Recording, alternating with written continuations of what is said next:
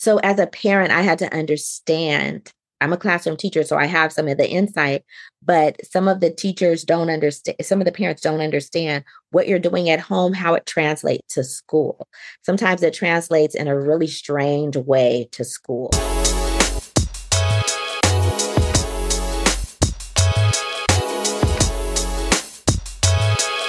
Everyone. Thank you again for joining the Falling for Learning podcast. Today, during this solo episode, we're going to discuss homework, how to handle it. So, over the years, homework has really changed. It used to be a big deal to make sure that students have homework and they're doing homework. And um, it could uh, count for as much as 50% of a student's grade. But definitely in my school system, that has changed where homework can only be counted to be 10% of the grade. So it's really shrunk down because attitudes around um, equality and equity um, have really revealed that sometimes children don't have the support for helping, you know, getting help with homework. Uh, their parents may not have the same educational level as other parents. And so some people have an advantage of getting help and some people don't. So it's really changed um, over the years. Um, so you may have noticed that. Um, a lot of teachers don't have a set homework schedule or packet.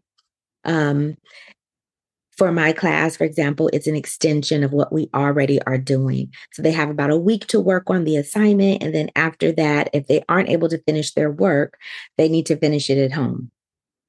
And that's how the homework comes into play. So it's not something different, a set of set, a separate set of problems or assignments or writing tasks than what was given and worked on in class with the teacher.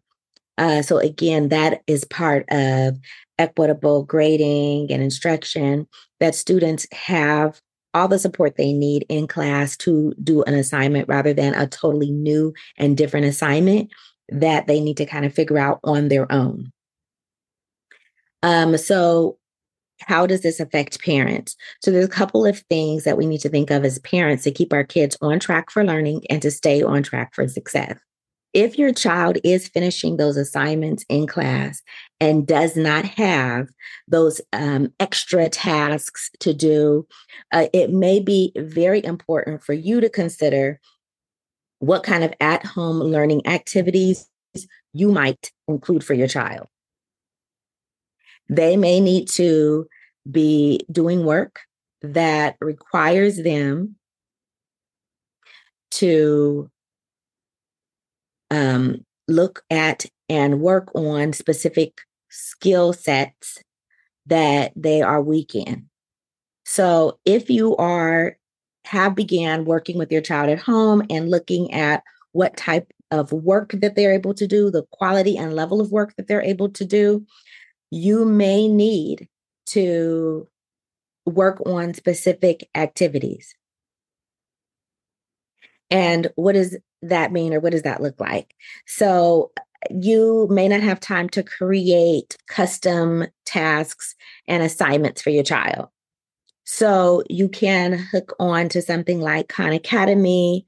Um, there's um, the ABC um, series of products, ABC Teach, I think it's called.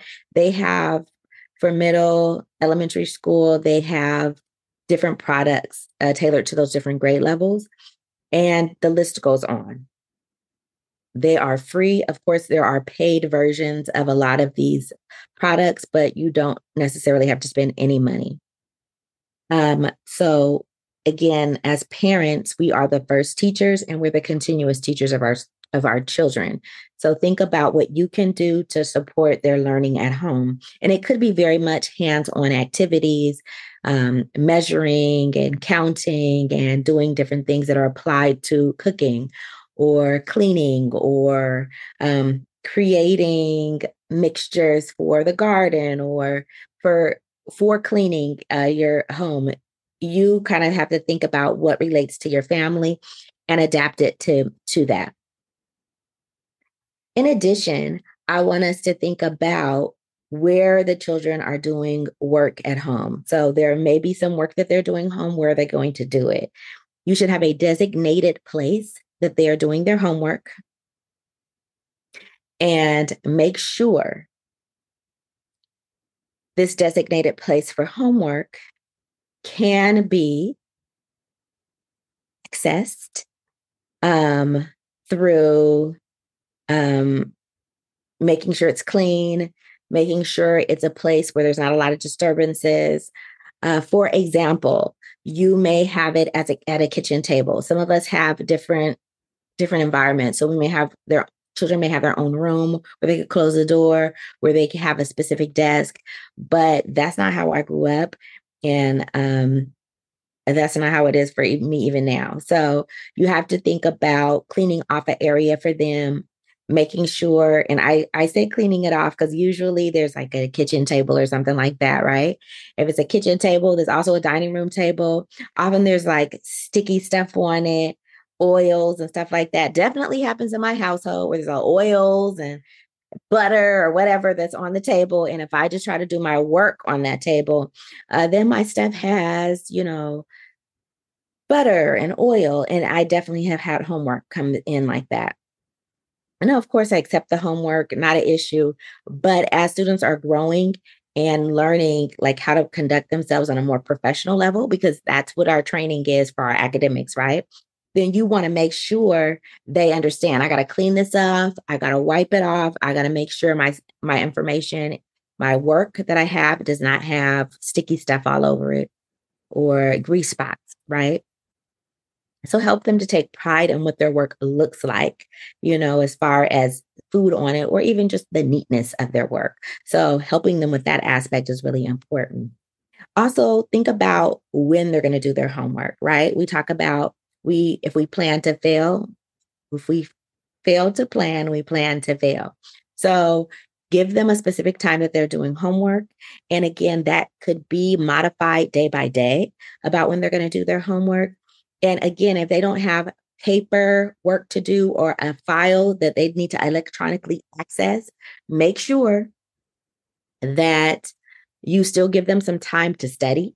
You give them some time to work on skills that need to be developed because you are attuned to what they need and you're helping them to set goals to catapult their learning, right? To make sure that their learning is moving in a positive direction we know that um, for education, as they're growing, it's a moving target, right? What they needed for third grade is not the same that they need for fourth grade. It's not the same what they need for fifth grade. So they're constantly needing to improve and level up their skills.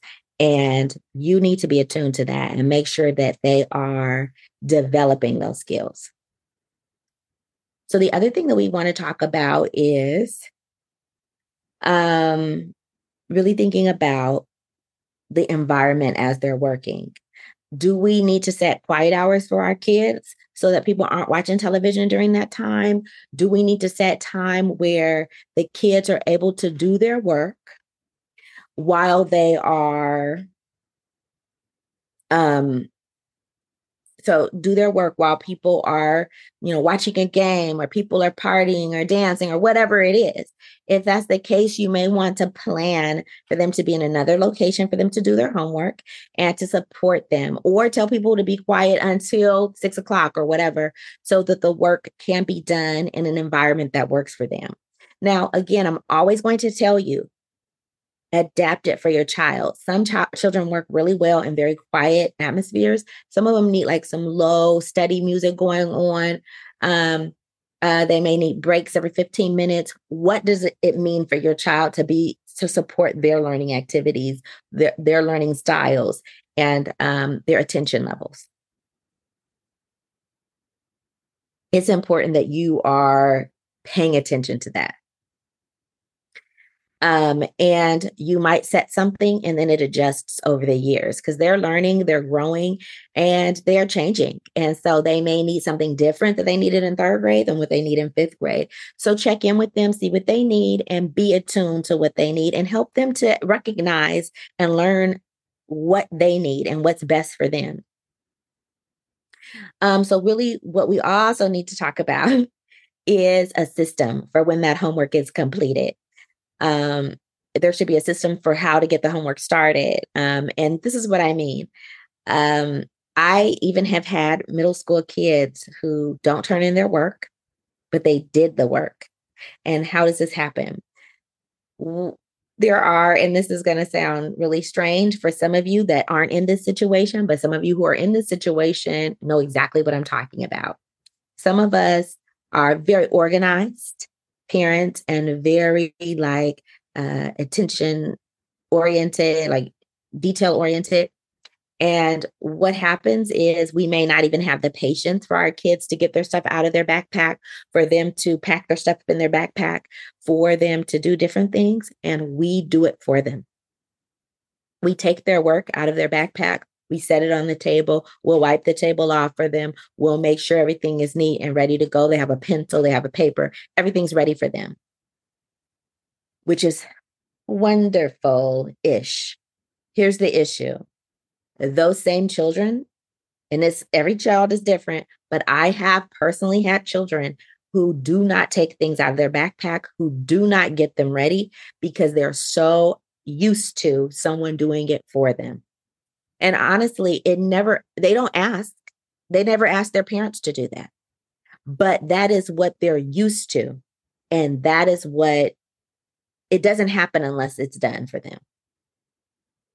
So, as a parent, I had to understand. I'm a classroom teacher, so I have some of the insight, but some of the teachers don't understand, some of the parents don't understand what you're doing at home, how it translates to school. Sometimes it translates in a really strange way to school.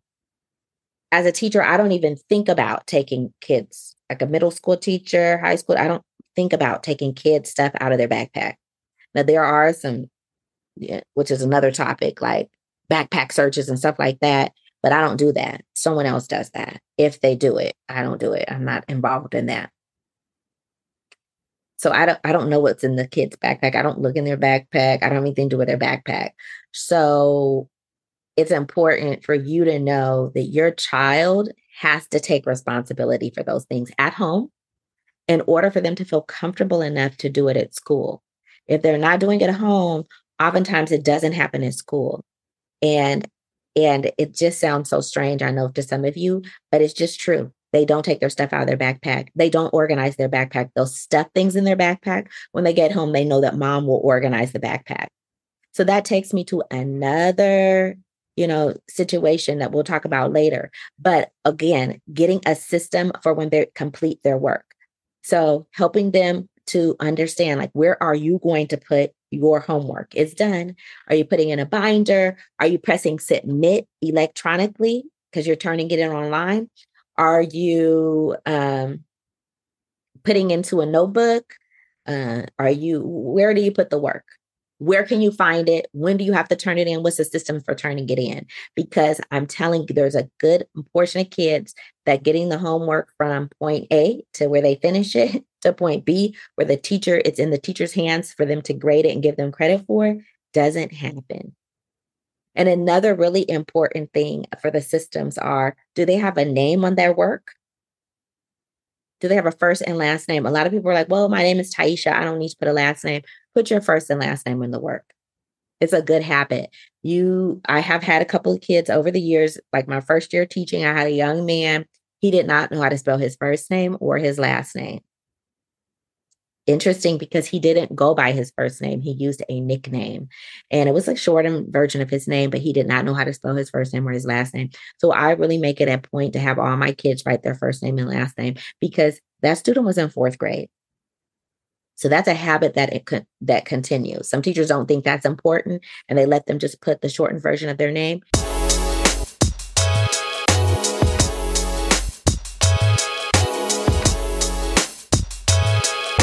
Hello, parents and caregivers. Join us every Wednesday for our Well Educated Wednesdays on Instagram Live from 5:30 to 6 o'clock.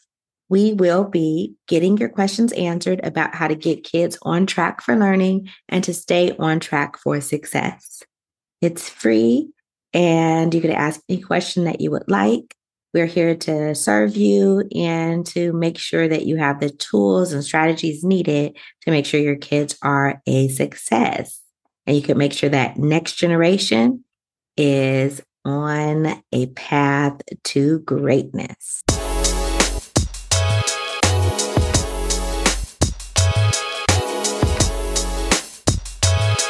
They don't know how to spell their name. It's not wasn't until state testing I realized that kid did not know how to spell his first name or his last name. And I was my I was a first year teacher, but I do want to be clear that there's your te- your child may have a first year teacher or a teacher that's in a couple years and they don't know that the importance of them writing their first name and last name on the papers. Um, first and last name and date on papers. And if some teachers have a specific heading that they want, because they have many classes, it helps them to classify where this assignment goes. And so that's very important. Where does that assignment go? And helping them to identify where it goes. Um, so um, it just helps the teacher stay organized and making sure your child's uh, work doesn't get mixed up with someone else's and they get full credit for the work they turn in. So even though I'm saying first and last name, I just do want to point out there's many student, students that don't put their name on their paper. So there's no name on the paper. So I may have hundreds of papers, sometimes thousands. Back in the day, I have a lot more like electronic work. So it's not the same piles of paper that it would have been in the past. But they don't get credit. So some so I've had students who just this teacher keeps losing my work, right? They blame it on the teacher. They just keep losing my work. She's so disorganized, blah, blah, blah. And I would keep the no names.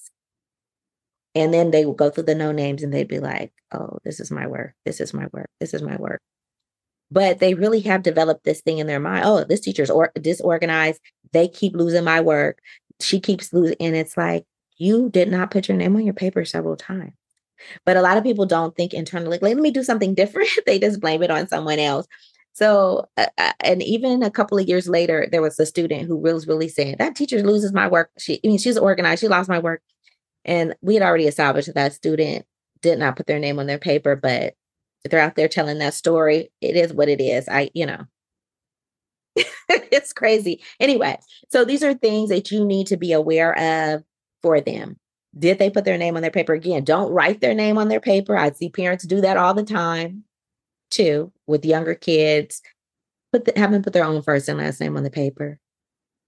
Ask them if the teacher has a specific heading that they would like on the paper, name, date, period, whatever it is, to help them organize and keep things organized. Because even if they, you know, again, if they're the only person named, they still might lose, like drop papers or anything like that. They don't know which class it goes to, and, and, and it, it gets really confusing. So keep track of that. The other thing that we need to know is organization, right? So I am going to put my, I got my name on the paper. I'm going to do my work. I'm going to put it away so I could turn it to the teacher.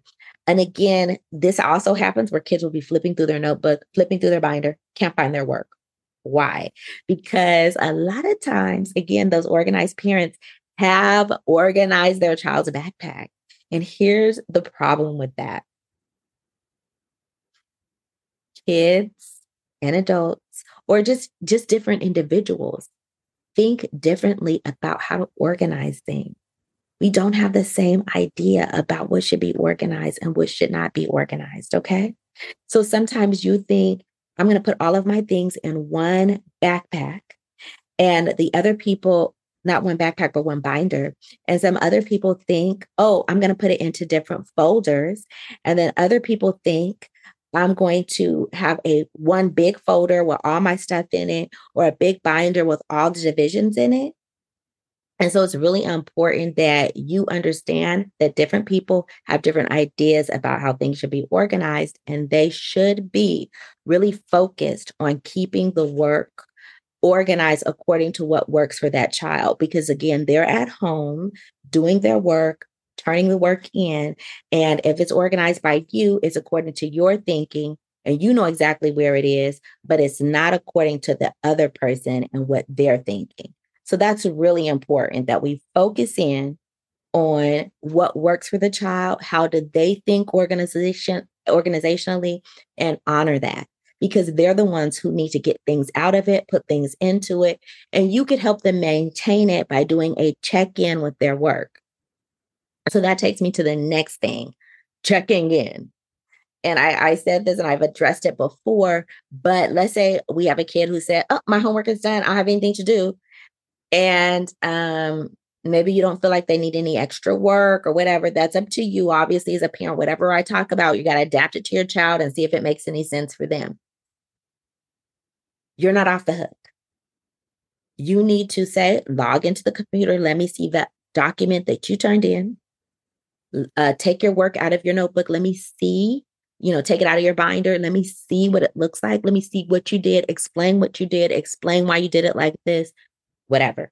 So don't just say, okay, you're done with your work. Good, good, good. We're going to part ways. No, I need to see physically with my eyes what you've turned in. I need to read over it. I need to see if it makes sense. I need to look to see your math. I need to see if your quality of work. Now, parents, give them some feedback. Give them some positives. Always give positives, even if you think it looks a mess even if you think it looks a mess. Give them some positives. Do not, do not bother them about all the negative things, but give them some positives and then give them a couple, one, maybe one. If they already have like a really negative attitude towards learning, give them one thing that they could work on to improve their writing or reading or math or science, whatever it is. Um, again, you may not be responsible for copying, I mean, checking everything, but you could see if they're getting things done and you can um, ask them questions and see if they know what they're talking about. Try to get them to talk about the la- in the using the language of the discipline, right? I'm talking about like you know we're we're studying molecules and we're looking at um, you know, biochemical reactions, whatever it is, right? Have them use that vocabulary. It gives you an idea if they know what they're talking about or not. We're just working on science. We're learning some things about all these like different things, not working. Like, I don't, I'm not convinced you know what you're talking about. Uh, so really, you know, be up on that. Um, so just to review, make sure there's a time and a place that they're working. Make sure it's clean, cleaned off and help them do that themselves. Really, all the things I'm talking about, you want them, you want to be handing off responsibility to them. So it's not about you organizing their notebook. You could look, let me see your notebook when you do that homework check in. Let's see how your files are organized. It could be electronic files, it could be paper uh, files, paper notebooks, whatever it is. Let's see what you're doing. Okay, let's make sure we get our papers together. And again, you could supervise them, do as little t- touching, little touching as possible of the work. I know it sounds crazy, but your job is to work th- yourself out of a job. So they're independently doing these things. Okay. And that they're able to function without you. Okay. All right, parents, you got this. You got brilliant children. Remind them that they're brilliant and give them a couple things they could work on. Maybe one if they already have a real negative thing and and just keep building them up. Um, remember, keep your finger on the pulse of what's going on with your child's learning. Let them know that you care. Let them know that it's important. It will be important to them. Again, thank you for joining us.